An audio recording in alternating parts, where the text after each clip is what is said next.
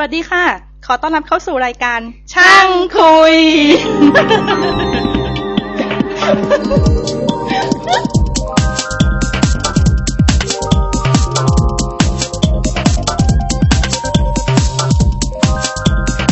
สู่ช่างคุยในสถานีช่างคุย .com นะครับวันนี้ผมภาสกรนะครับสวัสดีครับผมพิยทัศน์ครับ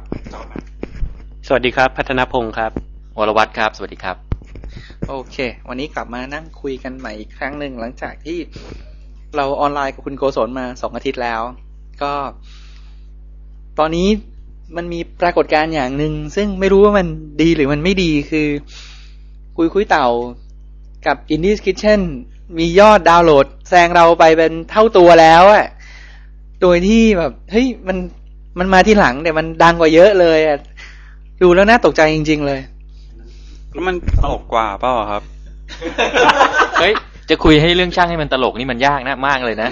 แล้วมันกลุ่มเป้าหมายชัดเจนด้วย2กลุ่มนั้นแต่อีกอย่างอาจจะต้องบอกว่าคนทำพอดแคสต์เทคนิคในเป็นภาษาไทยก็มีเยอะกว่าคนทำพอดแคสต์อาหาร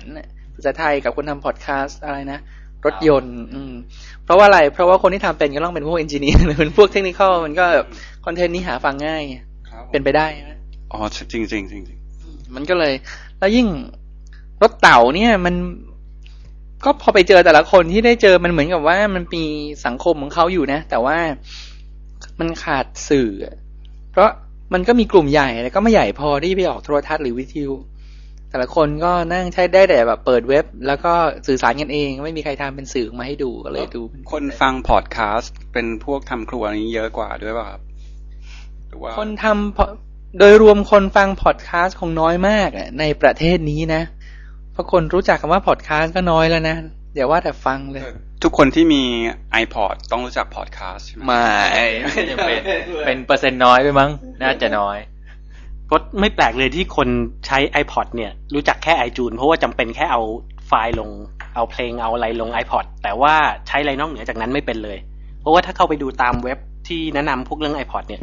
คำถามยอดฮิตเลยก็คือว่าจะเอารูปลงยังไงถ้าเป็นรุ่นวิดีโอก็คือจะเอาวิดีโอลงยังไงซึ่งแต่ก็หวังว่าคนฟังพอดแคสต์คงเยอะขึ้นมั้งเพราะ iPod ราคาลดลงมาแล้วซื้อไปเมื่อตอนเมษายนนี่เอง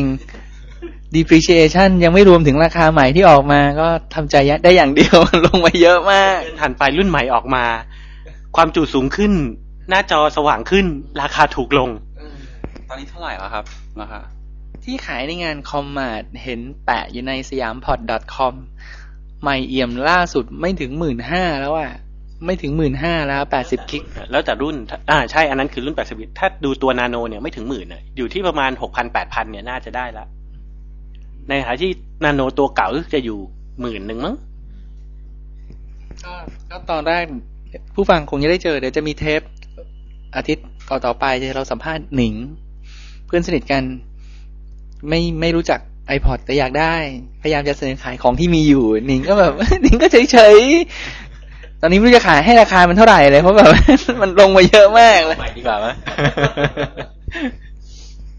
ผมเอาเงินไปซื้อโมบายใหม่ดีกว่าครับมือถือเนี่ยนะมือถือเป็นบ่อยแค่ไหน2ปีฮะนี่ซื้ออันเนี้ยจะครบ2ปีแล้วจะเปลี่ยนละแต่มันถลอกหมดแล้วเรื่องปัจจุบันจ็อบยี่ห้ออะไรอ่ะ Sony Ericsson เนี่ยรุ่น K500i เก่าแล้วใช่ไหมเก่าแล้วใช่แล้วมันไม่ยอมเสียสักทีไม่เสียใช่ครับมือถือของเราก็ปีนึงแล้วโนเกีย 6230i ก็ปีนึงแล้วเก่าไหมไม่เก่าเพราะพอดีเพิ่งเปลี่ยนวรวัฒน์ก็ใช้โมโตโรล่าได้ดีลพิเศษครับได้ดีลอย่างมือถือ 20,000 บาทอะไรเงี้ยคนใช้ควรจะเงินเดือนเท่าไหร่ครับโอ้ตอบไม่ได้เลยว่ะอย่างคนที่เลี้ยงลูกเนี่ยเงินเดือนก็ไม่เท่าไหร่แต่มือถือก็โนเกียรุ่นใช้ได้เหมือนกันนะตอบได้เหรอมันไม่น่าจะตอบได้นะเพราะว่าถ้าเกิดมันเงินเดือนสมมุติว่า 30,000 40,000 อะไรเงี้ยแล้วใช้มือถือ 20,000 บาทเงี้ยคิดว่ามันไม่อะไรนะไม่เศรษฐกิจพอเพียงป่ะฮะ ก็อาจจะใช่แต่มันก็แล้วแต่นะมันก็พอเป็นมือถือมันก็เลยดูเบี่ยงเบนไปหรือเปล่ามันก็เหมือนกับเงินเดือนเท่านี้แต่ต้องซื้อเสื้อผ้าแพงอะไรอย่างเงี้ยแต่มันอาจจะมีความจำเป็นด้วยนะมันก็มีหลายๆอย่างนะต้องกลับมาดูว่ามือถือ 20,000 เนี่ยเอาฟังก์ชันอะไรยังไงบ้างถ้าเกิดมือถือ 20,000 ที่เป็นมือถืออย่างเดียวเนี่ยแล้วเงินเดือน 30-40,000 ก็คงมองว่าแพงแต่ว่าถ้าเกิดโอเคคุณต้องการมือถือที่เป็น PDA ในตัวด้วยเพราะคุณจำเป็นต้องใช้งานตรงนั้นมันก็อาจจะมองว่าอันนั้นก็เป็นความจำเป็นอย่างนึงอาจจะ 30-40,000 แต่รวยเงินเดือนนี่เอาไว้แต่งตัวอย่างเดียวมีรายได้ทางอื่นอีกแต่ต้องมองกลับกันนะเมื่อกี้พอบอกว่าเงินเดือนเท่านี้ให้มือถือแพงในทางกลับกันนะผู้ใหญ่ 40-50 ที่รายได้เป็นแสนๆก็ใช้ Nokia อะไรนะ 3310 เนี่ยแล้วเพิ่งเปลี่ยนเพราะมันหมดอายุจริงๆก็หลายคนนะคือกลับกันเขาแล้วถามว่าซื้อรุ่นใหม่มาก็ซื้อรุ่นเท่าที่หมุนโทรศัพท์ได้เพราะอย่างอื่นทำไม่เป็นถ่ายรูปไม่เป็นอะไรก็หมายเป็นเรื่องธรรมดามากเลยอ่ะไอ้อย่างเงี้ยเจอก็เดี๋ยวตอนนี้เรามีอีกเรื่องนึงคือเราอยากได้ฟีดแบคของผู้ฟังบ้างแล้วเพราะว่ามันพูดตามตรงว่าเสียงตอบรับกลับมาน้อยมากแต่พอเห็นจากปริมาณดาวน์โหลดพอดูสแตทแล้วมันโอเคอ่ะอยู่ในระดับที่น่าพอใจแต่ว่ามีอีเมลกลับมาหรือมีอะไรกลับมาก็ต้องยังถือว่าเป็นเกณฑ์ที่น้อยทีนี้รบกวนท่านผู้ฟังนะครับคือในถ้าเกิดใครฟังพอดคาสต์ผ่าน iTunes เนี่ยจะเห็นเวลาเซิร์ชหาคำว่าช่างคุย chngkhui.com ใน iTunes เนี่ยใน Music Store เนี่ยมันก็จะขึ้นขีดมันก็จะขึ้นมาปึ้งแล้วมันจะมีเขียนว่า popularity เป็นที่น่ายินดีว่าไปเสิร์ชดูดิหมอจิ๋ว MORJIEW Indies Kitchen กับคุยเต่าแล้วก็ของเราสร้างคุย popularity เต็มสเกลหมดทั้งหมดคือไม่รู้ว่ามันเกิดจากอะไรนะแต่ว่ามีณเวลาที่คุยอยู่เนี่ยช่างคุยเป็นรายการเดียวที่มี customer review อันอื่นนี่คือไม่มีใครคอมเมนต์เลยถ้ามี customer review ต้องมี Apple ID ใช่ป่ะถ้ามีจะมี Apple ID เราต้องให้บัตรเบอร์เครดิตการ์ดกับ Apple ไปใช่ป่ะแล้วก็มีเงื่อนไขอื่นอย่างเช่นจะต้องอยู่ในสหรัฐอเมริกาหรือว่าต้องอยู่ในประเทศที่ iTunes สามารถเปิดขายของได้จริงๆแล้วเมื่อสัปดาห์แล้วผมพยายามจะสมัคร Apple ID แล้วรู้สึกสมัครจะอุตส่าห์จะใส่บัตรเครดิตเบอร์บัตรเครดิตเข้าไปด้วยนะแต่ว่ารู้สึกทำไม่ได้ใช่ติดตรงนี้เราไม่ได้อยู่ในสหรัฐแล้วก็บัตรเครดิตการ์ดเขาก็ดูด้วยว่าเป็นเครดิตที่ออกโดยแบงก์ของสหรัฐด้วยหรือเปล่านะเข้าใจว่าอย่างนั้นแล้วก็ billing address ก็ต้องอยู่ในสหรัฐอเมริกาก็คือพยายามจะกันไม่ให้คนก็คือเป็นลักษณะกันแหละว่าเฉพาะคนโอ้ไม่จะพูดว่าสหรัฐก็ไม่ใช่ถ้าเป็นประเทศที่ iTunes สามารถขายเพลงได้ในประเทศนั้นๆมี DRM Protect เขาก็ทีนี้ถ้าท่านไหนฟังช่วยกรุณาลงคอมเมนต์หน่อยละกันละครับอีเมลก็หรือว่าแบบแม้แต่ในหน้าเว็บช่างคุย .com เราเองก็ทำช่องให้อะไรนะเป็นแบบฟอร์มให้กรอกได้แล้วก็อีเมลแล้วกรอกแบบสอบถามแล้วก็โฆษณาอีกนิดนึงตอนนี้เรามีทั้งหมดที่เป็นรายการประจำ5รายการแล้วก็เป็นรายการตามสะดวก1รายการช่างคุยวันจันทร์ Indies Kitchen วันอังคารหมอจิ๋ววันพุธแล้วก็มีช่างคุยกับสถาปนิกก็จะเป็นใช้กับตะคุยกันเรื่องการที่เราได้ทำเทวายก็เป็นเรื่องของการสร้างหอที่ภูเก็ตนั่นแหละเขาก็ให้ความเห็นว่าให้การเลือกกระเบื้องการเลือกผู้รับเหมาการตีราคาอะไรยังไงก็ว่าไปแต่ต่อไปเหมือนกับตะกับชัยเขาก็มีแนวคิดว่าเขาจะคุยให้ฟังว่าการเลือกกระเบื้องเป็นยังไงอย่างสมมติหรือว่าการเลือกผู้รับเหมาที่หรือการจ่ายเงินเนี่ยคุณจะต้องทำยังไงเขาก็มีไอเดียของเขาหรือว่าการเลือกสุขภัณฑ์ในห้องน้ำสุขภัณฑ์ก็ต้องอยู่ในห้องน้ำนะการเรื่องสุขภัณฑ์เนี่ยเป็นยังไง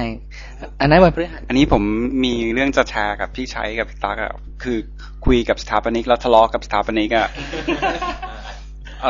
ตอนออกแบบบ้านเนี่ยไม่รู้ว่าจะมาแชร์ประสบการณ์ด้วยดีไหมก็เดี๋ยวสถาปนิกอาจจะมีประสบการณ์ที่ทะเลาะกับลูกค้ามาคุยให้ฟังด้วยก็ได้ต้องไปถามตะดูแล้วอันนั้นคือวันพฤหัสช่างคุยกับสถาปนิกวันพฤหัสแล้วก็วันศุกร์จะเป็นเรื่องของคุยเต่าครับแล้วก็5รายการทีนี้ทั้ง5รายการนี้มี4รายการได้ขึ้น iTunes แล้วก็ที่ยังไม่ได้ขึ้นก็คือรายการช่างคุยกับสถาปนิกเพราะเราเพิ่งเริ่มเท่านั้นเองแล้วก็รายการที่6นอกเรื่องเนี่ย มันคืออะไรที่มันไม่ตกอยู่ใน5อันนี้แล้วก็เราไม่มีใครทำเป็นรายการประจำมันก็มาใส่นอกเรื่องตอนแรกจะพึ่งคุณเบ้ก็ปรากฏว่าก็ไม่มีอะไรประจำเหมือนกันเผอิญผมไปเจอคุณรัฐสุภาพไม่รู้มีใครได้โหลดได้ฟังหรือเปล่าเนี่ยต้องไปดูหน้าเว็บนะฮะนอกเรื่องคุณรัฐก็เป็นหมอฟันนักแต่งเพลงเขาเป็นหมอฟันจบทันตจุฬาแล้วก็ไปเรียนต่อทางด้านทันตกรรมแต่ว่าเรื่องราวประวัติอะไรนะพฤติกรรมเขาในเมืองไทยก่อนไปก็สนุกแล้วเขาจบทันตะแล้วก็หัดเล่นคีย์บอร์ดตั้งแต่ตอนปี1แล้วก็ภายในเวลาไม่กี่อาทิตย์ก็ขึ้นไปโชว์เวทีได้แล้วอะไรทำนองเนี้ยแล้วก็แต่งเพลงเคยแต่งเพลงออกอัลบั้มกับเพื่อนๆชื่อชุด collaboration มั้งแล้วก็บอกว่านักแต่งเพลงในชุดนั้นที่ดังๆนักแต่งเพลงในชุดนั้นที่ดังๆปัจจุบันนี้ก็มีอย่างคุณโก้เสกพลหรือว่าครูบิ๊กบ้าน AF เนี่ยก็เป็นหนึ่งในบรรดาผู้ร่วมทำอัลบั้มในชุดนั้นก็อันนั้นคือรัฐแล้วรัฐเองก็ไปอเมริกาก็ไปเรียนเป็นซาวด์เอนจิเนียร์ด้วยแล้วไปเรียนทันตกรรมด้วยแล้วก็กลับมาเมืองไทยที่ก็ไปอะไรนะไปเป็นดีเจบ้างแล้วพอกลับมาเมืองไทยนานถาวรก็ไปช่วยโปรดิวซ์เพลงกับแต่งเพลงให้กับเจนร้องเรืองศักดิ์แล้วเรียนทันตกรรมมาทำอะไรครับบูรณะเป็นตอนนี้ปัจจุบันเป็นทันตแพทย์อยู่สมิติเวชแล้วก็แต่งเพลงให้กับเจมแล้วก็โปรดิวซ์กับเจมเรืองศักดิ์แล้วก็โฟมดแต่ผมเป็นเพลงที่เราไม่ฟัง มันคนละกลุ่มจริงๆแต่เขาที่ทึ่งคือถ้าได้ไปฟังเสียงร้องเขาเป็นคนที่ร้องเพลงเป็นนะใช้ได้เลยร้องเพลงเป็นเห็นเล่าแต่เรื่องแต่งเพลงนึกว่าไปเรียนทันตกรรมมาเป็นอาชีพเสริมแล้วแต่งเพลงเป็นอาชีพหลักแล้วรัฐเองก็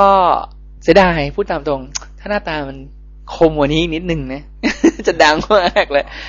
แต่ก็สนุกอ่ะคุยกับรัฐแล้วก็สนุกแล้วก็มาสัมภาษณ์ให้รัฐเป็นยังไงมายังไงวะทำพวกอย่างนี้ได้ยังไงแล้วก็อีกอันนึงก็คือตอนล่าสุดในนอกเรื่องเราก็ไปสัมภาษณ์เผอิญไปภูเก็ตกลับมาแล้วเจอเผอิญได้เจอลูกชายเจ้าของโบ๊ทลากูนภูเก็ตโบ๊ทลากูนก็เลยขอคุยหน่อยสิอยากรู้มานานแล้วมันเป็นยังไงคือตอนแรกนึกว่าฝรั่งทำปรากฏว่าเป็นคนไทยทำตั้งแต่12ปีที่แล้วเขาเล่าให้ฟังว่าเขามีบริการอะไรในโบ๊ทลากูนสวยอ่ะไปดูแล้วก็ชอบก็เลยสัมภาษณ์เขาแล้วถึงได้รู้ว่าเรือมันไม่ใช่10ล้านว่ะมันอย่างน้อยๆก็20ล้านน่ะแล้วก็แบบว่าที่จอดด้วยคอสเฉลี่ยมันอยู่ที่ประมาณ40 50ล้านเท่าที่ดูนะตัวเรือแล้วก็ค่ารถเบนซ์คันนึงราคาเท่าไหร่ครับ10ต้นๆมั้งรถเบนซ์ไม่รู้จริงๆนะแต่คิดว่า10 12ล้านนี่ก็ได้รถค่อนข้างดีแล้วนะ5ถึง10มั้งมันน่าจะที่นี่คือไม่มีใครรู้เลยจริงๆนะเนี่ยไม่ใช่แต่ละคนขับรถญี่ปุ่นกันทั้งนั้นเลยมีรถยุโรปอยู่คันนึงรถยุโรปซีแอดเนี่ยนะ10กว่าปีคาเมนเกียร์ครับรถเต่ายุโรปนะก็ถึงได้รู้ว่าเรือ 4-50 ล้านแล้วค่าจอดเรือก็เป็นหมื่นต่อเดือนค่าจอดเรือนะแต่เจ๋งดีอ่ะคนเจ้าของเรือส่วนมากเป็นฝรั่งมั้งเป็นต่างชาติเยอะเกินครึ่งเป็นต่างชาติแล้วก็แบบว่าในโบ๊ทลากูนเขาก็มีบ้านขายด้วยแล้วก็ถามเขามีโรงแรมเขามีเซอร์วิสอพาร์ตเมนต์แล้วเขาก็มีที่จอดเรือใช่ไหมแล้วเขาก็บอกว่าสามอันนี้ลูกค้าคนละเซกเมนต์โดยสิ้นเชิงคนที่บ้านเขาขายอยู่ที่ระดับ18ล้านถึง25ล้านแล้วเขาก็บอกว่าคนที่มีปัญญาซื้อเรือประมาณ 30-40 ล้าน 50 ล้านเนี่ยบ้านราคา18ล้านมันเล็กเกินไปสำหรับคนกลุ่มนั้นก็คือคนแล้วอีกอย่างนึงคนที่มีเรือราคาขนาดนั้นเขาก็นอนในเรือก็จริงแล้วก็ตอนแรกก็คือไปดูแล้วก็สงสัยว่าเขาคงไม่อยากขี้ในเรือป่ะครับเขาก็มีนะเขาก็มีสุขภัณฑ์เขาอาจจะดีกว่าได้นะส้วมเขาเนี่ยคงไม่ใช่ส้วมระดับส้วมในเรือระดับนั้นแต่ก็ทึ่งก็ไปดูแล้วก็สวยชอบก็ฝรั่งที่ทำงานก็เพิ่งออกไปคนหนึ่งแล้วก็แต่งงานกับคนที่ฝรั่งที่มีเรือก็นั่งเรือกับออสเตรเลียมั้งนั่งเรือจากเมืองไทยกับออสเตรเลียแหละผมพูดเล่นแต่เขาบินไปภูเก็ตเป็นทุกสัปดาห์อย่างเงี้ยครับแล้วก็ไปเล่นเรือยอชท์เขาก็เลยนั่นคือนอกเรื่องตอนล่าสุดลองไปฟังดูไม่นานแต่นอกเรื่องตอนล่าสุดนี้นะสั้นเพราะครูอย่าบุญแล้วก็คือให้แนะนำสถานที่เขาเล่าให้ฟังเท่าที่เขาเล่าได้แล้วก็แต่รัฐเนี่ยประมาณชั่วโมงหน่อยๆก็ มีอันไหนอีกอ้อแล้วก็ลองติดตามในช่างคุยแล้วกันนะตอนหน้าถ้าไม่ผิดพลาดอะไรก็เราจะเอาบทสัมภาษณ์อีกแล้วกับวิศวกรสาวหน้าตาผมไม่มีคอมเมนต์ ไม่มีรูปมีไม่เดี๋ยวขึ้นรูปให้ดูไม่จริงๆหนึ่งก็ไม่ได้หน้าตาน่าเกลียดเท่าไหร่หรอก แต่ว่าพี่หนิงจะฟังไหมฮะตอนนี้ ก็ถ้าอยากให้ฟังว่าผู้หญิงที่ไปเรียนวิศวะแล้วก็อยู่ในวงการโยธาวิศวโยธาก่อสร้างด้วยเนี่ยในมุมมองเขาสิ่งที่เขาประสบเป็นยังไงผู้หญิงทำได้จริงๆไหมอาชีพนี้ก็เลยลองถามดูคุยไปคุยมาก็ยาวกว่าที่คิดเกือบชั่วโมงไงก็นี้พวกเด็กๆที่จะเลือกเรียนวิศวะจะสนใจฟังหรือพวกก็อาจจะใช่เด็กๆที่เลือกเรียนวิศวะอาจจะไม่รู้จักพอดคาสต์แล้วไม่ฟังเราพูดด้วยกันบางมุมมองเนี่ยหนิงพูดเราก็ทึ่งนะหนิงก็บอกว่าเนี่ยเป็นผู้หญิงเนี่ยเวลาไปถึงตอนจะปิดงานเนี่ยคุยกับเจ้าหน้าที่ของรัฐเนี่ยไม่มีปัญหาเพราะว่าทุกคนเป็นคนดีไม่รับเงินแต่พอส่งผู้ชายไปพูดกล้าพูดแต่พอกับผู้หญิงเขาจะอ้ามามึงอึ้งไม่กล้าพูดแล้วหนิงก็บอกกลายเป็นว่าฉันไม่มีฝีมือปิดงานไม่มี negotiation skill มันก็เป็นอีกมุมมองที่เราไม่เคยเจอมาก่อนไม่อยากรับเงินแต่ให้พาไปนวดอะไรมีก็ถูกแบนมั้ยเนี่ยว่านินทาเจ้าหน้าที่ของรัฐอ่ะก็ไม่รู้เคยเขารู้ทั้งประเทศอ่ะ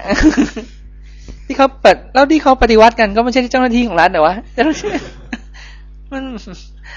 มันไม่ได้ถึงขนาดนั้นอ่ะแล้วก็อารัมภบทเยอะละอย่างนึงคืออันนี้อยากฟังมากจริงๆพูดตามตรงทำพอดคาสต์เนี่ยผมก็มีเวลามัน6เดือนน่ะก่อนที่ผมจะต้องไปทำอย่างอื่นก็เลยต้องมาทำพอดคาสต์คือมันเราก็ทำได้แล้วก็ไม่ได้ยากจนเกินไปนักแล้วก็คอนเทนต์ดีๆของคนไทยสำหรับวัยทำงานเนี่ยมันหาได้น้อยมากก็เลยถ้าเรารู้แล้วเราแบ่งปันให้คนอื่นเขาบ้างมันก็น่าจะดีนะแต่ก็ไม่ได้นึกว่าภายในเวลาประมาณ2เดือนกว่าๆเนี่ยมันจะกลายมาเป็น 5-6 รายการขนาดนี้แต่ก็ทุกคนก็สนุกอ่ะแต่ผมคิดว่ามันก็สนุกถึงจุดนึงมันก็ต้องถึงจุดที่ต้องคิดว่าเรากำลังทำอะไรกันอยู่ตอนนี้มันยังไม่มีค่าใช้จ่ายอะไรมากมายแต่ว่ามันก็แลกกันเนี่ยถ้าเราจะอยู่อย่างนี้เราก็คงเป็นรายการเล็กๆได้อย่างเงี้ยแต่ตอนนี้ที่เราสนุกเราอยากทำเป็นวิดีโออยากทำเป็นอะไรแต่ว่าเราก็ไม่มีเริ่มมีค่าต้องซื้ออุปกรณ์ต้องซื้ออะไรกันบ้างละก็ผมไม่อยากพูดว่าเราผมก็อยากขอเงินตรงๆเพราะผมมันก็ไม่ค่อยดีเท่าไหร่เหมือนกันแต่จะเป็นยังไงไหมถ้าสมมติขออยากฟังไอเดียคนฟังนะครับจะรังเกียจไหมถ้าเราจะขายของชำร่วยบางอย่างในใจของผมคิดคือเรื่องผมอยากจะทำเป็นแก้วกาแฟทำแบบให้มันดีๆเลยแล้วก็ขายแล้วก็เราขอกำไรในส่วนต่างเนี่ยมาทำรายการพูดตามตรงอาจจะเป็นซื้อหนังสือหรือว่าแม้กระทั่งซื้ออุปกรณ์ทำไมโครโฟนเครื่องเสียงที่มันดีกว่านี้ก็ราคาขายที่ผมคิดไว้อยู่ในใจแก้วน่าจะอยู่ที่250นะครับก็คือคุณเองผมคือถ้าจะมองว่าเป็นแก้วกาแฟราคา250มันก็แพงก็แล้วไปแต่ใจคือซื้อส่วนต่างแล้วก็มาทำรายการนั่นเองแล้วก็ถ้าไม่มีใครซื้อก็ไม่มีใครว่าก็ฟังฟรีกันไปเหมือนเดิมนั่นแหละแต่ว่าทำไมพี่ผมไม่หาทาง PayPal แบบมีแบบมันขอบริจาคใช่ไหมหนึ่งคือมันดูบริจาคอะแต่มันก็ไม่เร็วนะแต่อีกอย่างนึงคือมันต้องมีบัตรเครดิตมันต้องมีอะไรซึ่งมันก็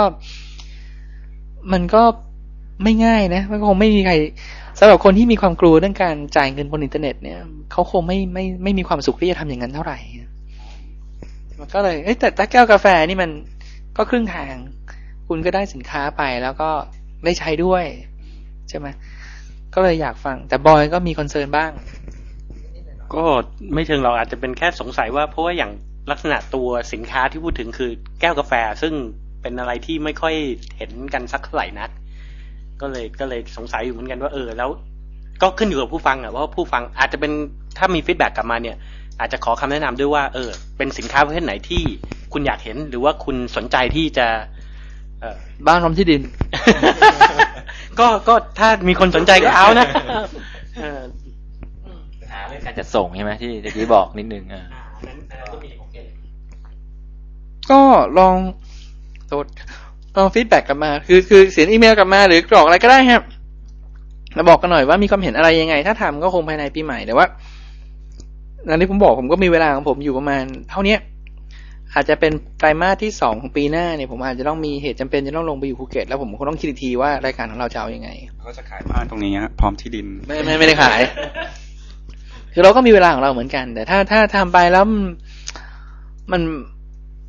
นไม่มีอะไรฟีดแบ็กอะไรกลับมาหรือมันก็เราก็ต้องคิดเหมือนกันว่าเราทำอะไรกันอยู่หรือเราทำอะไรกันอยู่ก็ลองฟีดแบ็กกลับมาดูแต่ว่านั่นก็เป็นแค่ไอเดียแล้วเมื่อกี้คุยเรื่อง PayPal แล้วอะมาคุยเรื่องเทคนิคของ PayPal ได้ไหมอ่ะเทคนิคอะไรจ๊อบที่ตกลงกันไว้ไม่ใช่เทคนิคอะไรไหนเลยคืออยากรู้จริงๆแล้วไม่มีใครแบบสมัคร PayPal บ้างพี่บอยอ๋อเคยแล้วถ้าเกิดบริจาคเงินผ่าน PayPal นี่คือต้องทำยังไงผมจะได้บริจาคเข้าช่างคุยเนี่ยพี่ลุงมีโปรเซสธรรมดาเลยไม่ถ้าจ๊อบจะบริจาคเข้าช่างคุยเอามาให้กันตรงๆไม่ต้องไปลำบากไม่ต้องไปลำบากeBay เค้าไม่แต่จริงๆนะจริงๆเอาเรื่องไหนเอาให้เป็นสมาชิกก่อนถ้าเกิดผมอยากจะบริจาคเงินผ่านเว็บไซต์ให้เว็บไซต์สักเว็บไซต์อันหนึ่งที่เขาเป็นสมาชิกอันนี้มีวิธีค่อนข้างง่ายไปนั่งอ่านก็มีเพราะว่าเขามีวิธีสอนเลยว่าคุณทำยังไงรับเงินจาก PayPal เขียนว่ามันมี donate PayPal อะไรเลยเป็น process ปกติเลยเราก็ต้องให้บัตรเบอร์บัตรเครดิตกับ PayPal ไปใช่ไหมตัวที่อาจจะยากกว่าคือถ้าจะตั้ง account เพื่อให้มีคนโดเนทผ่าน PayPal มาที่เราเนี่ยอันนั้นอาจจะยากกว่าด้วยซ้ำมันเครดิตเข้าเครดิตการ์ดเราแล้วทุกครั้งที่มี transaction ใน PayPal ก็หักเงินเป็นเปอร์เซ็นต์เข้าตัวเขาจำไม่ได้ว่ะไม่เคยจ่ายจริงสักทีแต่มันเหมือนเครดิตการ์ดนะจำไม่ถ้ามันไม่กินที่เมอร์ชันก็ได้กินได้แล้วแต่ว่าเท่าที่จำได้คือจะไปกินที่คนรับเงินมากกว่าคือคนที่จ่ายเงินผ่านทาง PayPal เนี่ยไม่ได้จ่ายอะไรมากกว่าปกติแต่ว่าทางคนที่รับเงินผ่าน PayPal เนี่ยอาจจะต้องมีค่าธรรมเนียมหรืออะไรยังไงตรงนั้นเนี่ยก็อย่างนึงคือถ้ามีเสียงตอบรับหมายถึงว่าเฮ้ยเรามีของชำร่วยหรืออะไรก็ตามในการแต่อีกวิธีนึงคือเรื่องของสปอนเซอร์หรือถ้ามันหาได้จริงมันก็เป็นตัววัดเพราะว่าตอนนี้พูดตามตรงผมไม่อยากเดินไปคุยกับบริษัทห้างร้านเพื่อจะขอสปอนเซอร์เพราะว่าผมจะเจอ Middle Management เนี่ยแล้วผมนึกออกเลยว่าคำถามจะเป็นยังไงรายการคุณมีคนเท่าไหร่ทำอะไรไปยังไงอะไรเงี้ยซึ่งไม่ได้ดูถูกนะแต่ว่า mentality ในการคุยเนี่ยฟังแล้วผมก็บางครั้งผมไม่อยากเสียเวลาคือเราทำรายการแล้วเราทำได้อะเราก็ทำไปถ้าจะต้องมานั่งอธิบายอะไรผมก็คงไม่ได้ทำรายการนี้แล้วออกมาขนาดนี้ก็ทำไปก่อนทีนี้ก็คือเคยเจอเหมือนกันนะอย่างใครนะไม่นานนี้เองฟัง godaddy.com เขาไปสัมภาษณ์บ๊อบพาร์ซันเนี่ยเป็นเจ้าของ godaddy นะซึ่งเป็นเว็บที่รับทำ domain registration ที่ค่อนข้างใหญ่มากอาจจะอันดับ1เลยมั้งในอเมริกาเนี่ยเขาก็ไปสัมภาษณ์ Dig Nation เจ้าของ DIGG Dig ซึ่งเป็นรายการทำเว็บ 2.0 ที่ค่อนข้างดังมากในของอเมริกาเนี่ยซึ่งเควินโรสซึ่งเป็นเจ้าของรายการก็ให้สัมภาษณ์เหมือนกันบอกว่าโอ้ยประทับใจ GoDaddy มากเพราะว่า GoDaddy เป็นสปอนเซอร์รายแรกของเขาแล้วเขาก็บอกว่าไม่ง่ายนะคุณหาสปอนเซอร์ให้กับพอดคาสต์เพราะไม่มีใครรู้ว่ามันฟีสหรือมันไม่ฟีสมันใหญ่อะไรยังไงขนาดไหนแต่เขาก็ประทับใจว่าคือ GoDaddy แล้วเขาได้แล้ว GoDaddy พอเจอว่าเจ้าของ GoDaddy ทำพอดคาสต์ได้รู้ว่า personality ของ GoDaddy เนี่ยป๊อปพาร์ซันนี่ค่อนข้างแบบลุกทุ่งมากอ่ะก็เลยก็โชคดีไปแต่นี้นายภาสกรของหยกจะเดินไปคุยกับใครบริษัทไหนสักคนนึงคนโอกาสที่ผมเจอเบอร์หนึ่งคือในประเทศนี้มันไม่ใช่อย่างนั้นน่ะโอกาสผมก็เลยเสียเวลาว่ะอย่าคุณทำกูไปก่อนเพราะนั่นคือถ้าเกิดคุยกับคนที่เราฟังแล้วเกิดเขาดูซิฟีดแบ็กมาเป็นยังไงก็ว่ากันดีไหมก็โอเคทำเท่าที่ทำได้เหมือนกับออกเป็นซีซั่นเหมือนกับเฟรนด์ออกซีซั่นหนึ่งจบตอนนี้ออก6เดือนจบใช่ไหมมันยากเพราะว่าอย่าลืมนะรายการโทรทัศน์เนี่ยมันมีเน็ตเวิร์ก NBC สามารถที่ออกโฆษณาซีซั่นนี้มาถึงคุณทำเว็บให้เกิดเนี่ยแล้วมันจะมาซีซั่นใหม่เนี่ยจะทำแมสมาร์เก็ตติ้งยังไงวะ จะไปออกทีวีเหรอเอาเราขบวนแล้วยังไงก็คราวนี้มาวันนี้จะคุยเรื่องเชื่อไหมว่านี่ใช้เวลาประมาณ26นาทีแล้วหมดเวลาสำหรับอาทิตย์นี้แล้วแต่อลัมพบทเราก็มีเรื่องเกี่ยวกับเนื้อหาสาระใช่สอดแทรกติดตามไปต่อไปก็ อันนี้จะคุยจริงจะคุยเรื่องสัมภาษณ์งานเพราะว่าคุยกับคุณโกศลแล้วนึกขึ้นมาได้คุณโกศลก็เจอไปสัมภาษณ์ Microsoft แล้วก็เนี่ยมันเหมือนหนังสือที่เราอ่านแล้วเขาก็เจออย่างนั้นเหมือนกันแต่ก่อนที่จะไปถึงตรงนั้นสัมภาษณ์งานเอาทั้งหมดเคยผ่านประสบการณ์สัมภาษณ์มาบ้างแล้วใช่ไหมโดยประมาณสักกี่คนคนเดียวครับจริงๆแล้วกลุ่มเราเนี่ยผ่านประสบการณ์การสัมภาษณ์งานน้อยนะเพราะเงินอยู่ที่เดิมนานประสบการณ์การสัมภาษณ์งานมันจะมี2แบบคือเป็นคนถูกสัมภาษณ์กับเป็นคนสัมภาษณ์ไอ้ที่ถามว่าอะไรครับ2 อย่างอ๋อก็ผมก็เคยไปสัมภาษณ์งานเข้าทำงานครั้งเดียวแล้วก็มีสัมภาษณ์งานรับคนเข้าทำงานครั้งเดียวเหมือนกันครับเราจะถามทำไมมันก็เท่ากันนะ1 ต่อ 1ก็ของผมก็ถูกสัมภาษณ์เนี่ยก็ครั้งเดียวเหมือนกันแต่สัมภาษณ์คนอื่นเนี่ยก็อาจจะพอมีบ้างก็ยังนับทวนอยู่แต่ว่าก็ผมไปสัมภาษณ์งานถ้าจะนับไปผมมีประสบการณ์ผ่านงานแต่จะมากมายมากกว่าคนอื่นเพราะทั้งบอยกับบอนี่ชีวิตนี้จบมาทำงานที่เดียวผมก็แค่2ที่ก็ไม่เยอะทีนี้สัมภาษณ์งานปกติเวลาสัมภาษณ์งานเนี่ยคำถามปกติเวลาสัมภาษณ์งานคำถามต้นๆจะถามว่าหรือว่าบริษัทอย่างของบอยมันจะมีเป็นเซตเลยไหมว่าจะต้องถามอะไรยังไงหรือว่าค่อนข้างเปิดนะค่อนข้างเปิดคือมันจะมีหลายระดับมันจะมีเริ่มจากที่สัมภาษณ์คือโอเคในทางฝ่าย HR ของบริษัทเนี่ยจะเป็นคนสัมภาษณ์มาก่อนในระดับหนึ่งแล้วก็คืออันนั้นเป็นกรองระดับหนึ่งแล้วสุดท้ายเนี่ยเหมือนกับว่าเขาจะมาให้ทางแต่ละแผนกเนี่ยสัมภาษณ์กันเองเพื่อโอเคถ้าคนนี้จะมาอยู่แผนกคุณเนี่ยคุณโอเคไหมจะเป็นลักษณะนั้นมากกว่าเพราะฉะนั้นเนี่ยก็คือเราไม่ใช่สัมภาษณ์ทุกคนที่เข้ามาสมัครงานบริษัทเราแต่ว่าจะเป็นคนที่ได้ผ่านการกรองมาแล้วระดับหนึ่งเช่นผ่านข้อเขียนมาแล้วผ่านสัมภาษณ์กลางมาแล้ววัดพวก attitude test personality test อะไรเนี่ยผ่านมาระดับหนึ่งก็คือมาเหมือนกับว่าระดับขั้นสุดท้ายแล้วล่ะว่าถ้าเกิดเราบอกว่าโอเคก็คือโอเคเราก็รับเข้าแผนกเราถ้าไม่โอเคก็คือเขาอาจจะไปอยู่แผนกอื่นอะไรทำนองนั้นจริงๆเรารู้สึกจะเป็นอย่างตรงข้ามเนี่ยไม่ได้ถ้าเรากรองก่อนแล้วไปให้ HR บอกรับคนนี้เหอะเราอยากได้เนี่ยรู้สึกจะไม่ได้มีปัญหามันก็พอได้นะจะให้ว่าไปก็คือคนนี้เราก็เข้าสัมภาษณ์ประจำ channel แหละแล้วก็บอกเขาไปว่าเนี่ยจะมามันก็พอได้มันก็มีแต่ว่าถ้ามันเป็นบริษัทมหาชนทำอะไรมันต้องอธิบายได้เท่านั้นเองแต่ถ้าเกิดคุณมาตาม channel แล้วคุณอาจจะบอกว่าเอ้ยคนนี้ผมเฟเวอร์แต่ว่ามันอธิบายมีที่มาที่ไปรวมทำให้องค์กรดีขึ้นมันก็คงไม่ใช่เรื่องน่าเสียหายแต่ก็ทีนี้มันก็มันสัมภาษณ์งานอย่างของบอยยังต้องมีข้อเขียนอยู่ใช่ป่ะนี่มีข้อเขียนเคยไปดูข้อเขียนของบริษัทตัวเองป่ะถามอะไรมั้งไม่เคยฮะแต่ว่าโอเคข้อเขียนเนี่ยโอเคอาจจะไม่ใช่วัดความรู้โอเคตอนที่คุณมาสมัครงานเนี่ยมันจะมีอยู่3อย่างมั้งถ้าหลักๆก็คือว่าโอเค1พื้นความรู้คุณซึ่งตัวนี้ส่วนใหญ่ก็คือดูมาจากtranscript ถ้าเกิดจบมาใหม่หรือว่าประวัติการทำงานอะไรก็ว่าไปส่วนที่2คือวัดพวกทักษะพวกสกิลทั้งหลายแหล่เช่นภาษาอังกฤษอันนี้จะมีข้อสอบหรือว่าอาจจะเป็นพวกเรื่องของความรู้ความสามารถทางคอมพิวเตอร์คุณใช้คอมพิวเตอร์คล่องแค่ไหนอะไรยังไง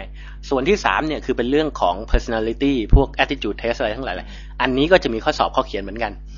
แม่นแค่ไหนอันนี้ก็เป็นอีกเรื่องนึงแต่ว่าก็คือจะออกมาว่าบุคลิกคนนี้เป็นยังไงเหมาะไม่เหมาะอะไรก็ว่าไปแล้วอย่างสมัยบอยสมัครงานนี่คือเป็นยังไงบ้างข้อสอบยังจำได้หรือเปล่าไม่รู้ก็จะมี2ตัวหลักๆก็เนี่ยคือภาษาอังกฤษตัวนึงกับเรื่องของ attitude test ซึ่ง attitude test คำถามก็คือถามเหมือนวัดบุคลิกภาพอะแล้วก็คำถามมักจะออกมาในแนวที่ซ้ำๆกันเพื่อที่จะดูว่าคุณเจอข้อสอบเยอะเนี่ยคุณเบลอแล้วคุณตอบจริงหรือเปล่าซึ่งถามว่ามันวัดได้จริงหรือเปล่าอันนั้นก็อีกประเด็นนึงก็ไอ้ที่คืออยากรู้ว่าประสบการณ์การสัมภาษณ์งานแต่ละคนเป็นยังไงบ้างแล้วก็แต่ละคนต้องทำอะไรถามอะไรยังไงบ้างทีนี้ตัวไอ้ตัวสอบข้อเขียนก็เขาเคยเจอเหมือนกันนะว่าฝ่ายบุคคลไม่ให้ผ่านน่ะคือมันต้องโง่มากกว่าสมควรนะเคยเจอว่าคือเคยเจอนะคืออาจจะมีมั้งแต่ว่าคือถ้าเป็นอย่างนั้นเนี่ยมันก็จะไม่มาถึงเราก็เราก็จะไม่เห็นน่ะเคยเจอเขาเป็นซัพพลายเออร์แล้วก็เป็นคนสิงคโปร์แล้วเขารับเด็กไทยก็เป็นบริษัท อ๋อกันจริงก็พูดได้แหละบริษัทเจฟสันแอนด์เจฟสันเนี่ยคือตอนนั้นสนิทเขาไม่ได้สนิทมากก็คุยกันได้ก็เป็นคนสิงคโปร์เขาก็รับคนเขาก็ตอนนั้นที่รู้จักคือเขาก็มาบิดงานสมัยที่อยู่บริษัทเก่าแล้วก็เขาก็บอกเล่าให้ฟังว่าเนี่ยเขาเคยรับคนสองคนแล้วเอาใครเข้าคนหนึ่งมาตำแหน่งทำงานวิศวกรเนี่ยแล้วก็สัมภาษณ์คุยอะไรกันเรียบร้อยแล้วล่ะแล้วก็ไอ้เนี่ยใช้งานทำงานได้โอเคคุณไปคุยบ่อยบุคคลแล้วก็ไปทำตามโปรเซสนะแล้วมันก็บอกว่าอ้าวมันตกไปข้อเขียนแล้วแบบมันก็ทำหน้าเซ็งๆเนี่ยแบบ of all things you fail this เฮ้ยโอ้แต่ว่าเราไม่เคยเจออย่างนี้นะตกมันถ้ามันไม่แย่จริงๆอ่ะแล้วก็เคยแต่ตัวเองเคยเจออีกครั้งหนึ่งที่เคยสัมภาษณ์งานแล้วใช้วิธีแบบว่าเป็นคณิตศาสตร์จริงๆอ่ะเป็นข้อสอบแบบคณิตศาสตร์พอสมควรเลยนะว่าหรือว่าเป็นกับที่ Google สอบอะครับบอกให้หาตัวprime number 10หลักอะไรอย่างเงี้ยที่อยู่ใน E อ่ะแต่ว่าเนี่ยเคยเจอแบบว่าซีรีส์นี้ต้องตามด้วยเลขอะไรอ่ะนึกออกว่าถ้าเป็นเลขนี้นี่ตัวที่4ต้องเป็นเลขอะไรอ่ะอย่างเงี้ยมีวิชาพวกความถนัดมั้งหรือวัด IQ อะไรทำนองนั้นหรือเลขก็มีในซีรีส์ที่เป็น arithmetic theory ไอ้ซีรีส์กับ geometric series อะไรพวกนี้ใช่ไหมแต่ซีรีส์นี้อาจจะยากกว่าป่ะก็มีก็เป็นแบบพวกซีรีส์เป็นรูปเช่นอันแรกเป็นวงกลมสี่เหลี่ยมถัดมาจะเป็นรูปอะไรยังไงก็ว่าไปก็แปลกดีอ่ะแล้วอีกอันหนึ่งที่ก็เคยเจอก็คือในทีนี้ในส่วนของขั้นตอนก็คือ paper ทุกคนคิดว่ามันก็ยังมีอยู่เอ๊ะของหมอยังมีอยู่ paper อยู่ไม่มีนะที่ผ่านของตัวเองมาไม่มีแล้วก็คิดว่าที่รับเข้ามาก็ไม่มีนะเป็นการสัมภาษณ์ล้วนๆโดย HR กับเจ้าของครับแล้วปกติถ้าอย่างบอยเนี่ยปกติบอยไปสัมภาษณ์คนบอยชอบถามอะไรอ่ะแนะนำตัวเองใช่แต่อย่างที่บอกคือส่วนใหญ่ที่คนที่เราจะมาถึงระดับที่เราสัมภาษณ์เนี่ยก็คือคนที่ผ่านกรองแล้วระดับหนึ่งเพราะฉะนั้นเนี่ยอย่างเรื่องความรู้เนี่ยย้อนกลับไปนิดนึงคนที่เรามาสัมภาษณ์เนี่ยส่วนใหญ่จะเป็นเด็กจบใหม่เพราะฉะนั้นเนี่ยถามเรื่องความรู้วิชาการเนี่ยมันไม่ค่อยเคลียร์เท่าไหร่หรอกอย่างมากก็คือดูกันจาก transcript แบบเป็นหลักซะมากกว่าจะไปถามว่าคุณเคยทำงานมาพอดีลักษณะงานของเราเนี่ยไอ้ที่เรียนมาจากในมหาลัยเนี่ยมันเป็นแค่พื้นน่ะยังไงคุณเข้ามาแล้วคุณต้องมาเรียนต่อมาเรียนเอามาฝึกเอาก็เลยจะไม่ค่อยได้ถามพวกเรื่องวิชาความรู้เท่าไหร่ก็จะเหลืออยู่แค่2อย่างหลักๆก็คือเรื่องของทักษะก็คือส่วนใหญ่ที่ทุกคนเจอเลยก็คือให้แนะนำตัวเป็นภาษาอังกฤษก็คือเพราะว่างานของเราที่ทำเนี่ยจะต้องเจอกับผู้รับเหมาเป็นต่างชาติเนี่ยเยอะมาก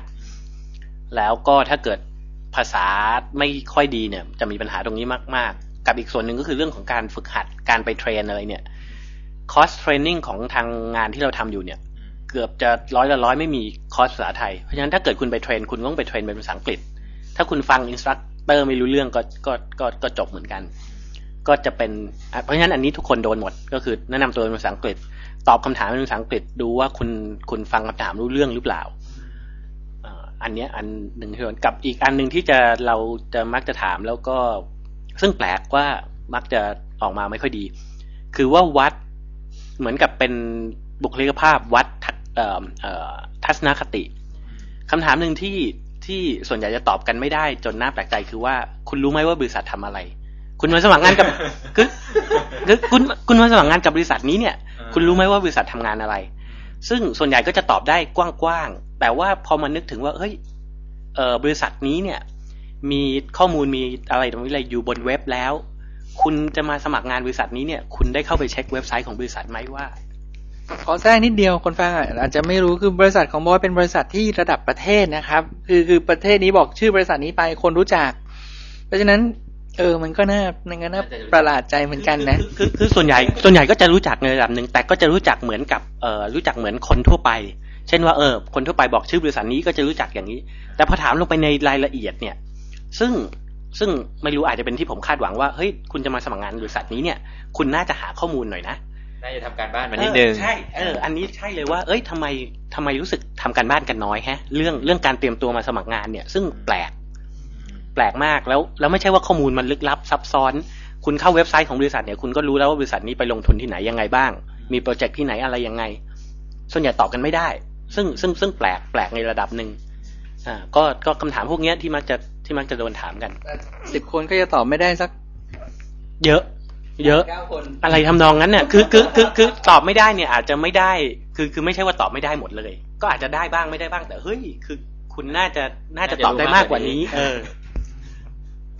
อย่างถ้าถามผมว่า Motorola Thailand ตอนนี้ทำมีธุรกิจอะไรบ้างในประเทศไทยผมก็ตอบไม่ได้ต้องแต่ถ้าผมจะไปสมัครงานผมต้องไปเปิดเว็บดูละแล้วก็ก่อนคือไม่ใช่ว่าพอมาถึง Motorola บอกอย่างเดียวขายมือถือคือทุกคนก็รู้ว่า Motorola ขายมือถือเฮ้ยแต่มันน่าจะมีอะไรมากกว่านั้นน่ะคุณน่าจะรู้จักบริษัทสเกลบริษัทน่าจะรู้จัก activity ของบริษัทมากกว่านั้นน่ะก็คงขึ้นอยู่กับวัยได้มั้ยสมมุติว่าจบถ้าคนไม่เคยทำงานเลยจบมาปุ๊บต้องไปสมัครงานเนี่ยแล้วมันสมัครงาน10บริษัทมันจะ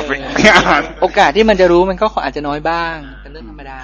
อันนี้อาจจะย้อนมานิดนึงพอดีบริษัทที่ทำงานด้านนี้เนี่ยมันมีอยู่แค่สัก 2-3 บริษัทมั้งก็เลยคุณน่าจะลงแรงกว่านี้มั้งอะไรเงี้ยแล้วคนที่มาสมัครคือจริงๆแล้วต้องเป็นเฉพาะทางพอสมควรถูกป่ะสำหรับบริษัทเราเนี่ยใช่บริษัทเราค่อนข้างเฉพาะทางก็ไม่อย่างสำหรับบริษัทพลอยก็เพียงไม่ต้องบอกว่าคนที่มาสัมภาษณ์งานกับบอยน่าจะเฉพาะทางใช่ป่ะคือมันตำแหน่งอื่นอย่างสมมติคอมพิวเตอร์เนี่ยโหมันกลางมากอาจจะไม่รู้แต่ถ้ามาสัมภาษณ์กับบอยซึ่งมันเฉพาะ specialist จริงๆเนี่ยมันน่าจะรู้นะใช่ป่ะเก่งเข้าใจแล้วคำถามแล้วคำถามอื่นๆที่ชอบถามกันมีอะไรบ้างป่ะอย่างของเราเนี่ยเราเวลาสัมภาษณ์งานเราเคยถามหลักคือเราไม่ค่อยเจอคนอายุน้อยเจออายุน้อยเคยเจอก็จะถามว่าแต่นี้มันเป็นเรื่องธรรมดาเลยนะถ้าเกิดว่าคนไม่รู้จักกันเลยสิ่งอย่างเดียวที่มีคือกรอกใบสมัครมาเนี่ยสิ่งที่มันเห็นก็คือเกรดอ่ะ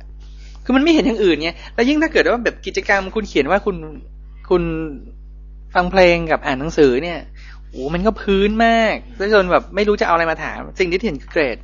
ถ้าเกรดไม่ดีก็ต้องถามว่าทำไมเกรดไม่ดีแต่ไม่ได้หมายความว่าเกรดไม่ดีไม่รับแต่ทำไมเกรดไม่ดีถ้าอธิบายได้ก็แล้วไปเป็นเรื่องธรรมดาแล้วถ้าเกิดคนสองคนคนนึงเกรดดีคนนึงเกรดไม่ดีมาจากฐานที่เดียวกันแล้วก็ต้องถามแหละว่าจะเกิดอะไรขึ้นแต่ว่าก็ด่าแขมครั้งอยู่แล้วแต่ว่านั่นคือเรื่องของเกรดแต่ว่าโดยทั่วไปก็คือพยายามหาว่าเขาเป็นยังไงอะไรยังไงแต่เกรดมันเป็นตัวหนึ่งที่ทริคขึ้นมาก่อนแต่เคยเจอนะอ่านหนังสือโอเคลองถามอ่านหนังสือหนังสืออะไรอ่ะนิ่งไปสักพักหนังสือพิมพ์ ก็ยังโอเคเราก็ชอบอ่านหนังสือพิมพ์หนังสือพิมพ์ฉบับไหน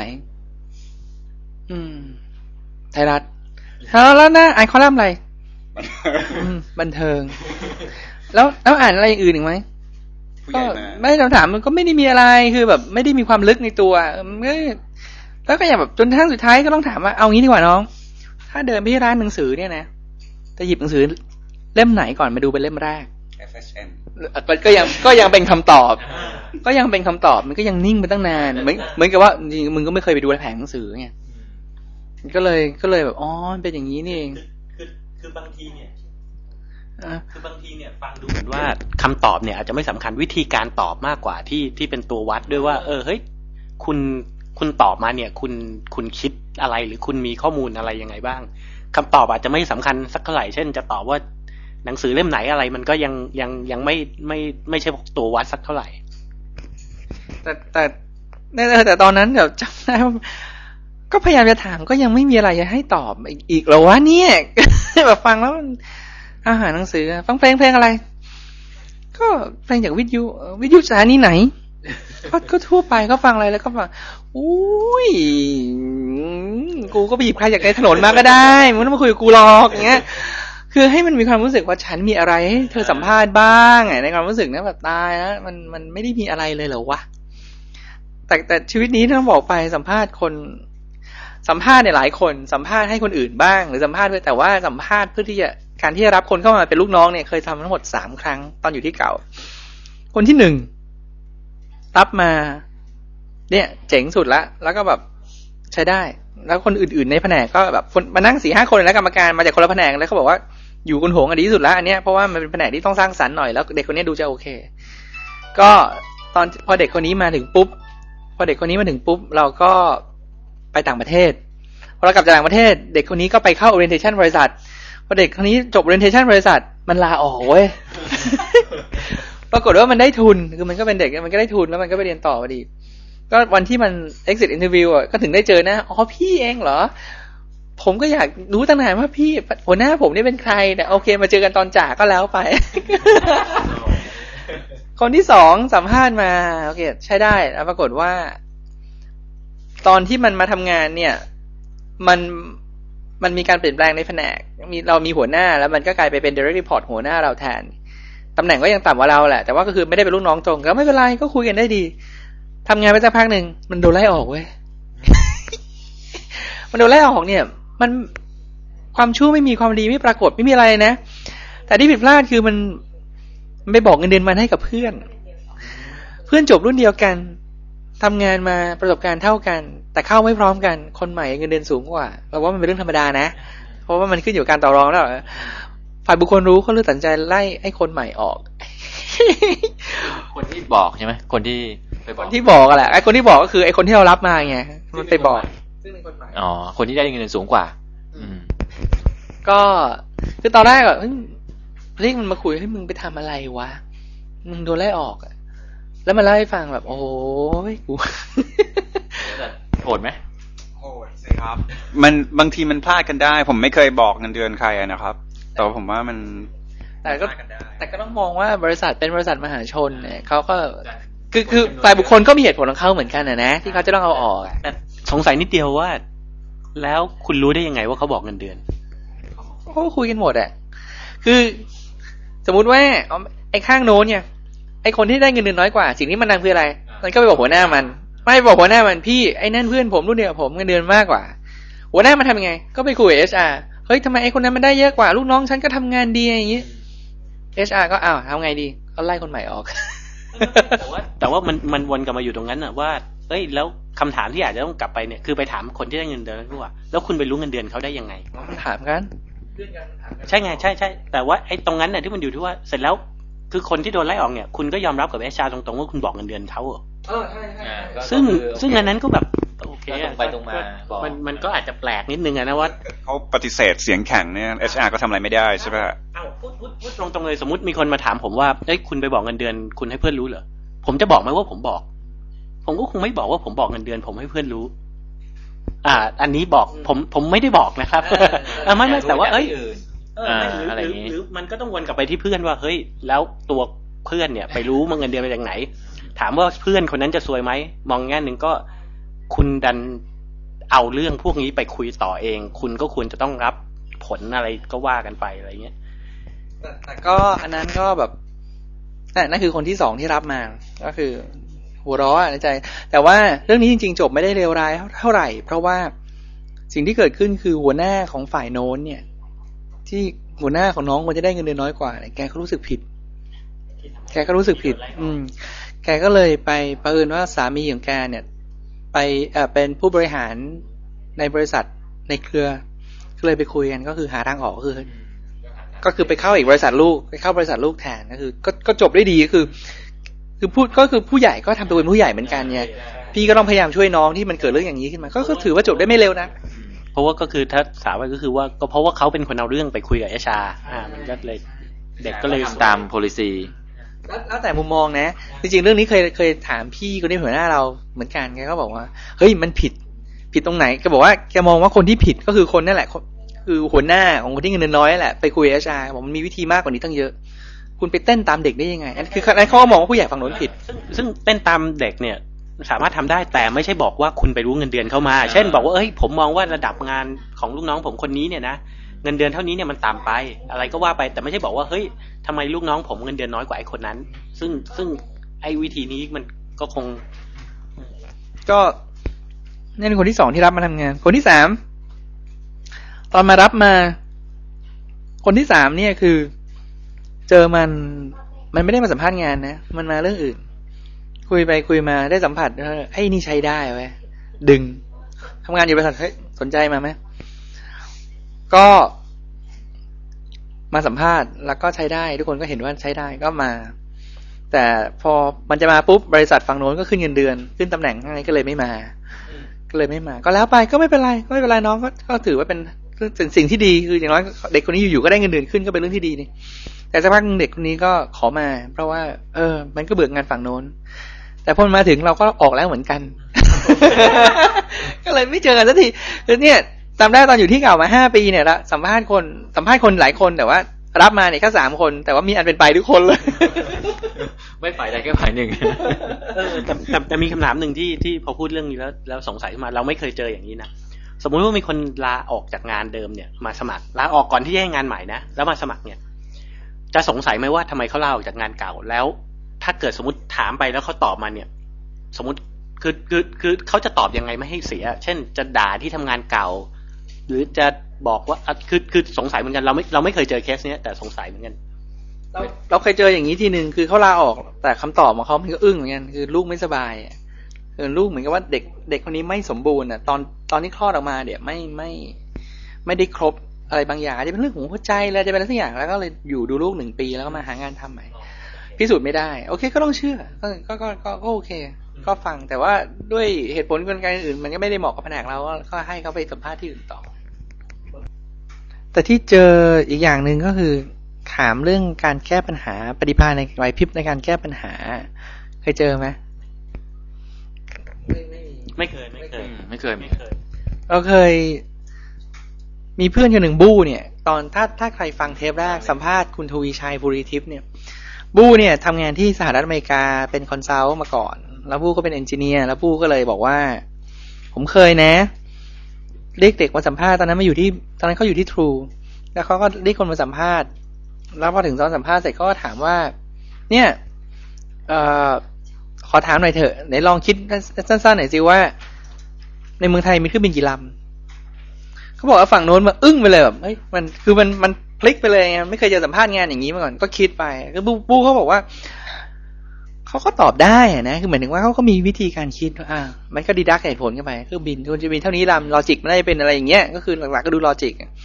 แต่เหมือนกับว่าเขาไม่พอใจที่ถามท่านมองนี้บ้านเราเหมือนกันไม่ค่อยถนัดเหมือนกันเราก็เคยลองถามเด็กๆนะห้องนี้กว้างคุณยาวเท่าไหร่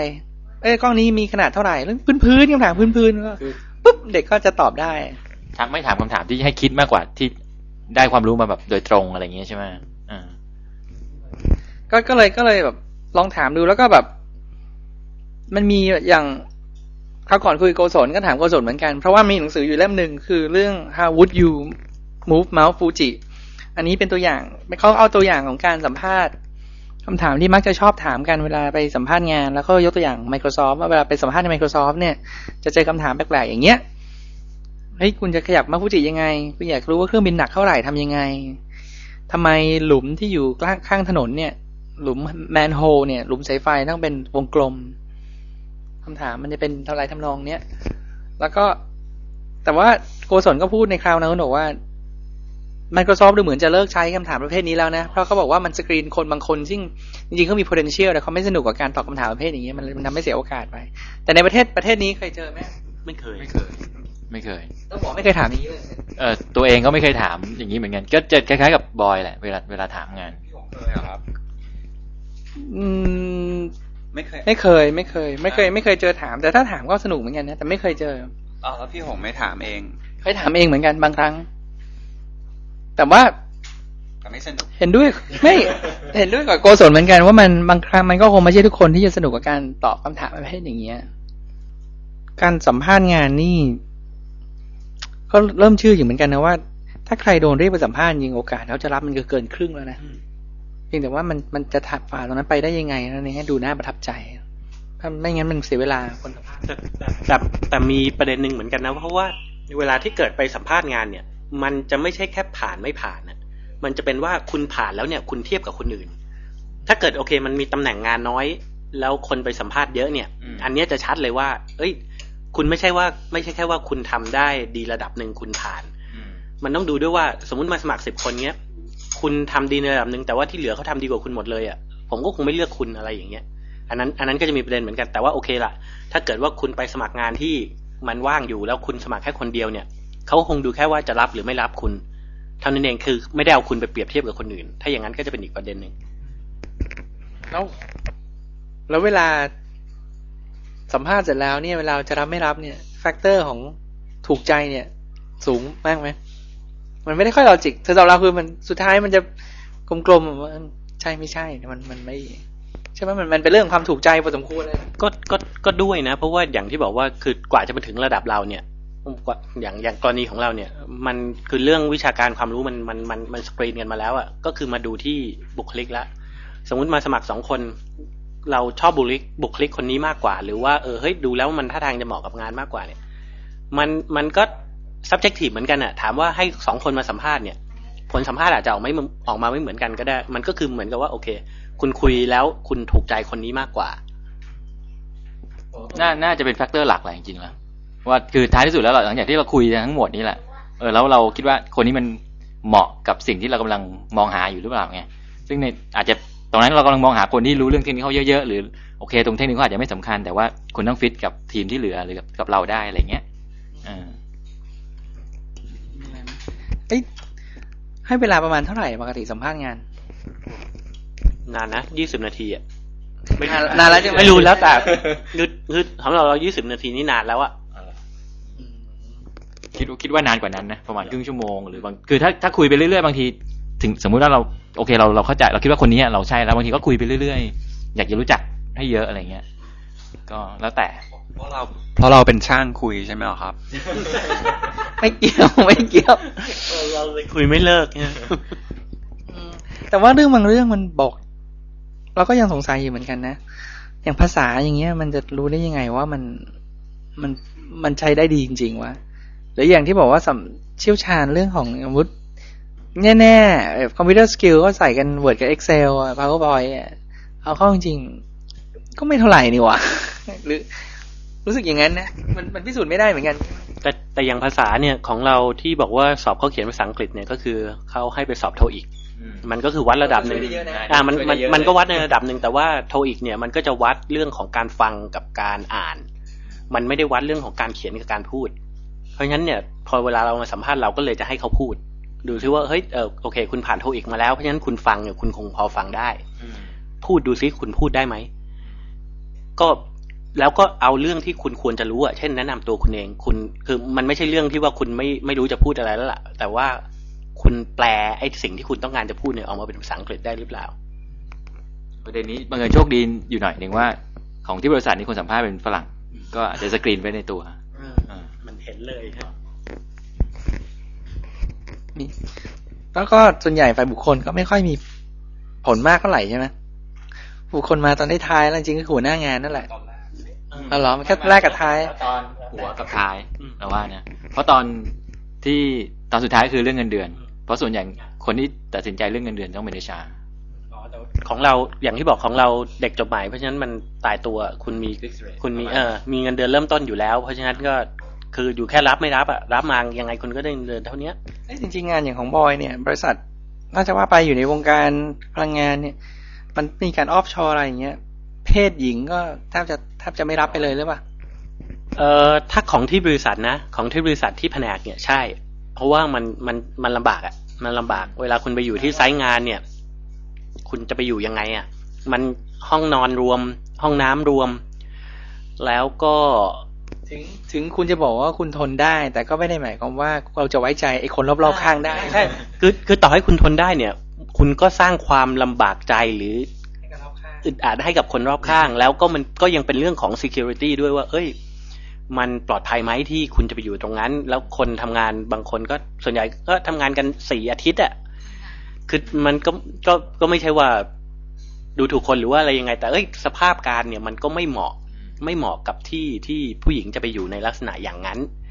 แต่ก็ไม่ใช่ไม่มีผู้หญิงขึ้นไปวันนั้นนะก็มีเหมือนกันแต่ว่าเขาไม่ได้ไปอยู่ประจำเช่นอาจจะไปดูงานเป็นครั้งคราวอะไรอย่างนั้นเนี่ยก็ได้ก็ดูแลกันเป็นพิเศษหน่อยก็ว่ากันไปแต่ว่าจะไปอยู่ประจำทำงานประจำเนี่ยอันนี้ไม่มีแต่ว่าฝรั่งเนี่ยเป็นเรื่องปกติฝรั่งเนี่ยเขาก็มีคือถ้าเกิดเป็นอย่างบริษัทอย่างที่ผมเคยสัมภาษณ์ของแชมเบอร์เจเนี่ยแชมเบอร์เจมีเอนจิเนียร์เป็นผู้หญิงเป็นเรื่องปกติอยู่ในบนแท่นเลยแล้วก็อยู่บนแท่นใช่แต่ก็จะไม่ค่อยเห็นเอนจิเนียร์ผู้หญิงมาที่เมืองไทยสักเท่าไหร่เขาก็อาจจะไปอยู่ในแท่นที่สภาพมันคงดีกว่านี้มั้งนะก็น่าจะสมควรต่อเวลาละก็เดี๋ยวคราวหน้าก็เป็นเรื่องอื่นบ้างตอนนี้ลองดูคือแบบอ่านเรื่องสัมภาษณ์ของโกศลที่คือเรื่องของ Microsoft เนี่ยก็จะเจอคำถามอย่างนั้นแหละมีแต่ว่าโกศลก็เล่าให้ฟังว่า มันจะมีคุยกับหัวหน้าตอนสุดท้ายหนึ่งค่อยคุยกับหัวหน้าจริงๆคือถ้าเกิดว่าไม่คำถามพวกชาววายไหวพริบหรือว่าดูแล้วเพื่อนร่วมงานมาสัมภาษณ์ก่อนแล้วดูว่าถ้ามันไม่ใช่เนี่ยก็หัวหน้าก็จะไม่มาแล้วก็สัมภาษณ์กันวันนึงอ่ะคุณโคศลบอกว่าวันนึงอ่ะแล้วตอนเที่ยงยังสัมภาษณ์อยู่เลยกินข้าวเที่ยงไปก็คุยไปก็แบบแล้วเรื่องถึงหนังสือเนี่ยฮะวุฒิบุญมาฟูจิก็เลยลองมาถามเพื่อนๆกันดูว่าเราเองถามคำถามแบบแปลกๆอย่างนั้นบ้างไหมแต่มันเจ๋งนะแบบแล้วแบบชอบมากเลยแบบเพราะว่ามันเข้าใจถามดีอ่ะแล้วมันมีอย่างมีคำถามหนึ่งคิดตั้งนานเนี่ยก็ออกก็พอจะนึกออกแต่แบบโอ้โหคิดเป็นชั่วโมงเลย ก็ยังแล้วถ้าเกิดกูไปโดนสัมภาษณ์จริงๆแล้วคิดเป็นให้เวลาคิดเป็นชั่วโมงอย่างนี้หรอนานมากเลยนะแล้วยากมากคำถามอะไรครับมันลืมแล้วอะแต่ถ้าเป็นในประเทศแบบว่ามีหมวก3ใบ2ใบมีสีอย่างนี้แล้วนั่งเรียงกัน3คนแล้วเราจะถามว่าคนอยู่หลังสุดในหมวกสีหรือดูอยู่หน้าสุดหมวกสีอะไรอ่ะนั่งคิดมันจริงมันออกนะนั่งคิดก็พอออกแต่ก็ใช้เวลาผมตอบทันทีเลยว่ายอมแพ้แต่จะมีปัญหาเหมือนกันนะคำถามพวกนี้เนี่ยว่ามันมีข้อเสียเหมือนกันว่าถ้าเกิดคุณไปเจอคนที่อ่านหนังสือพวกนี้มาเยอะๆเนี่ยเขามันไม่ใช่วิธีการคิดเลยมันคือผมเคยอ่านเจอผมเคยเจอคำถามนี้ผมก็ตอบได้มันแต่ตรงนี้เหมือนกับว่าคุณจะรู้ไงบริษัทนี้มันจะถามยังไงคุณก็ไปทำการบ้านมาก่อนงั้นก็คุณต้องไปอ่านหนังสือประเภทคิดไหวพริบชาววัยอะไรทั้งหลายนี่มาให้เยอะๆอะไรเงี้ยว่าต้องถามสไตล์นี้ก็ใช่ๆแล้วมันเริ่มเคยเห็นเป็นเหมือนกับเป็นชีทเย็บเป็นเล่มๆเลยอ่ะในห้องสมุดของที่ศาสินเนี่ยแล้วเหมือนกับว่าเขาเอามาจากบริษัทคอนซัลท์บริษัทนึงอ่ะว่านี่คือตัวอย่างคำถามที่เขาใช้ถามอะไรทำนองเนี่ยมันก็เลยกลายเป็นว่ามันก็เลยแบบถ้าจะไม่มีประโยชน์ไปก็โอเคสำหรับอาทิตย์นี้ก็คงจะพอกันสำหรับแค่นี้นะครับแล้วก็เดี๋ยวอาทิตย์หน้าเรามาว่ากันต่อยังนึกไม่ออกเหมือนกันอาทิตย์หน้าจะคุยเรื่องอะไรก็ขอขอบคุณมากแล้วก็อย่าลืมนะครับอีเมลมาหากันบ้างที่passakorn นะครับ passakorn@changkui.com นะหรือว่าไปที่หน้าเว็บแล้วก็โพสต์อะไรคำแนะนำลงไปในนั้นเลยก็ได้นะครับแล้วก็เรื่องของแก้วกาแฟที่ว่าช่วยขอความเห็นส่งความเห็นมาให้บ้างแล้วกันนะครับขอบคุณมากครับสวัสดีครับจากpassakorn ครับครับสวัสดีครับสวัสดีครับสวัสดีครับ